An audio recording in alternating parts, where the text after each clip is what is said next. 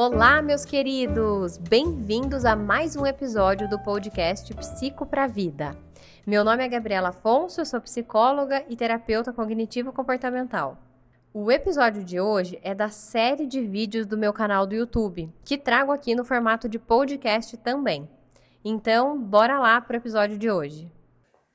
Oi, pessoal, tudo bom com vocês? No vídeo de hoje eu vou falar sobre um elemento essencial para você se tornar uma pessoa emocionalmente mais forte.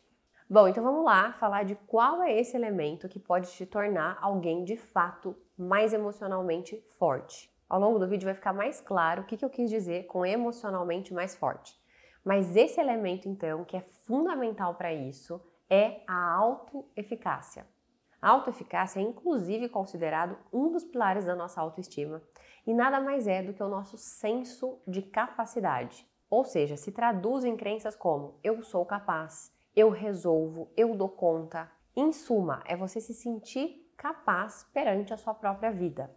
E aí uma distinção importante, não é que você é capaz, de fato, de resolver tudo, mas é muito mais sobre você ter o potencial, ter a disposição para sempre buscar uma solução. Vai ficar fácil de entender no contraponto. A falta de autoeficácia, ela conduz a um estado, a uma ativação de vulnerabilidade. Afinal de contas, se eu não me sinto capaz perante os problemas, perante as situações, eu me sinto vulnerável. Muitos pensamentos ansiosos estão intimamente relacionados com uma baixa autoeficácia.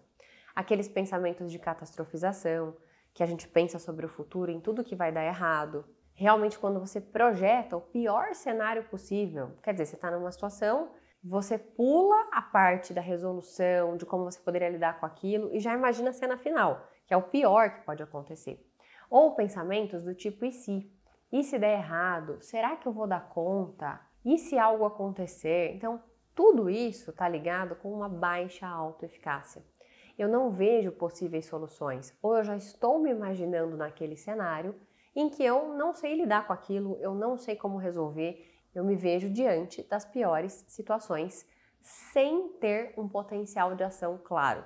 Falei aqui então exemplos de pensamentos ansiosos, mas também a baixa autoeficácia pode ativar o humor mais deprimido, especialmente pela sensação de incapacidade, de impotência diante da mesma lógica. Acho que agora com esses exemplos fica até mais claro a percepção de por que a autoeficácia é um pilar da autoestima.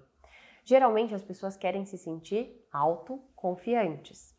Olha o quanto que a autoconfiança está relacionada com o senso de autoeficácia, com esse senso de capacidade. Uma pessoa só pode ser confiante a partir do momento que ela tem essa sensação de domínio, de capacidade para resolver.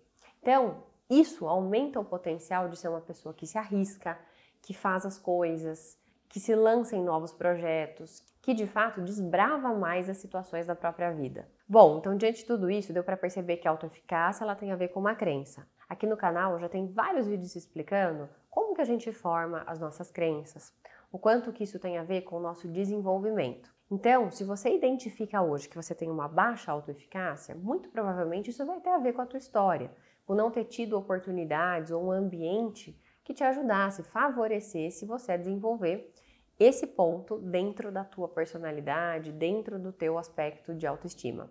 Mas o mais importante é que você pode desenvolver mais autoeficácia. Como todas as crenças, a gente pode criar novos circuitos neurais, novas formas da gente reagir aos estímulos da nossa vida. Bom, e esse é o principal objetivo então do vídeo. Uma vez que você tem a percepção da importância da autoeficácia, você entender como desenvolver mais a sua. Como eu falei, um dos principais aspectos tem a ver com a resolução de problemas. E não porque você vai ser um super-homem, uma super-mulher que vai conseguir resolver todas as coisas.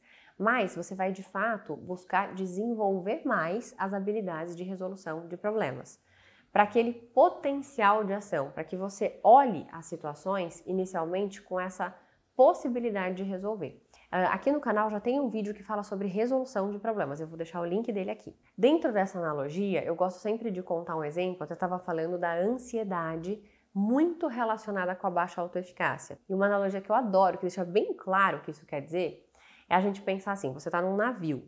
Se alguém te perguntar, olha, se tiver uma tempestade, gigantesca e o navio virar e você cair ao mar. Isso é uma situação de crise? E aí a resposta é: depende. Se você sabe nadar, isso não é uma situação de crise, porque você sabe lidar, resolver com aquela situação. Se você não sabe, sim, é uma situação de crise. Então, olha como não depende do contexto do problema da situação, mas da habilidade para lidar com aquilo. Então, a resolução de problemas é algo que a gente tem que desenvolver ao máximo na nossa vida, porque a nossa capacidade de enfrentamento vai estar diretamente relacionada com isso. Tem uma frase bem legal que diz assim: a coragem é como um músculo. Quanto mais a exercitamos, maior é a vontade de destruir os nossos medos.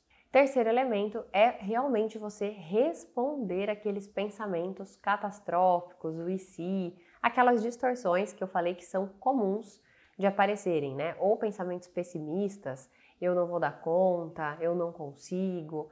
Então, lembre que esses pensamentos, eles te paralisam, eles te afastam da construção da autoeficácia. De novo, Volte para os recursos que você pensou e se dê uma oportunidade.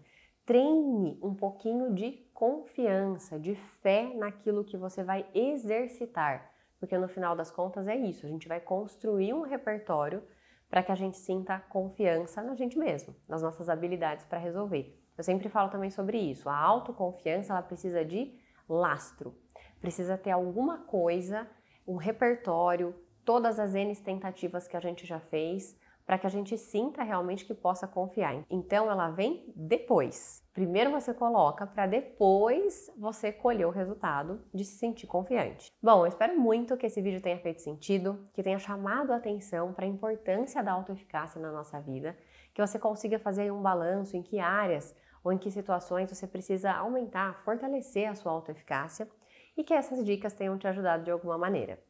Espero muito que você tenha gostado desse conteúdo e que tenha sido útil para você. Me siga também no meu Instagram, psigabrielafonso, com conteúdos diários, e no canal do YouTube, Gabriela Afonso, com conteúdos semanais. Um beijo enorme e nos vemos no próximo episódio.